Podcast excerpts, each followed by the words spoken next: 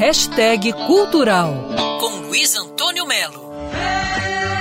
Amigo, cante a canção comigo. A boa notícia é que o terço ganhou finalmente uma biografia, um livro que conta detalhadamente a sua história. O livro que foi escrito pelo Sérgio Reis, que é guitarrista, cantor, compositor, fundador da banda, e o conceituado e experiente biógrafo, também carioca, Nélio Rodrigues.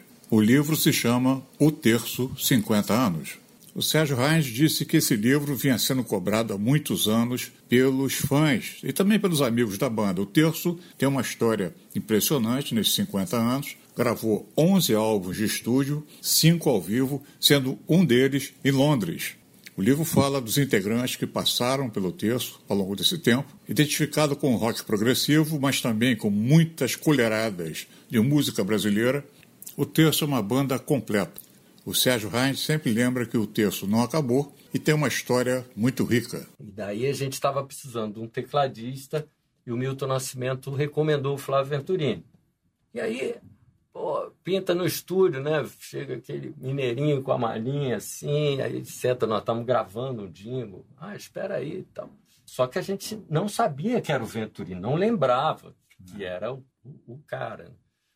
E aí, quando a gente tal, cumprimentamos, nem lembramos também da fisionomia. Ele falou: então, eu sou o Flávio Venturini, cara. Vocês defenderam a minha música oh, tal, né?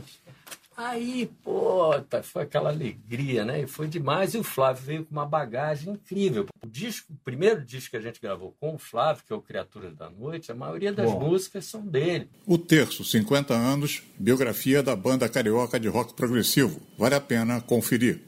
Luiz Antônio Melo para Band News FM. Quer ouvir essa coluna novamente? É só procurar nas plataformas de streaming de áudio. Conheça mais dos podcasts da Band News FM Rio.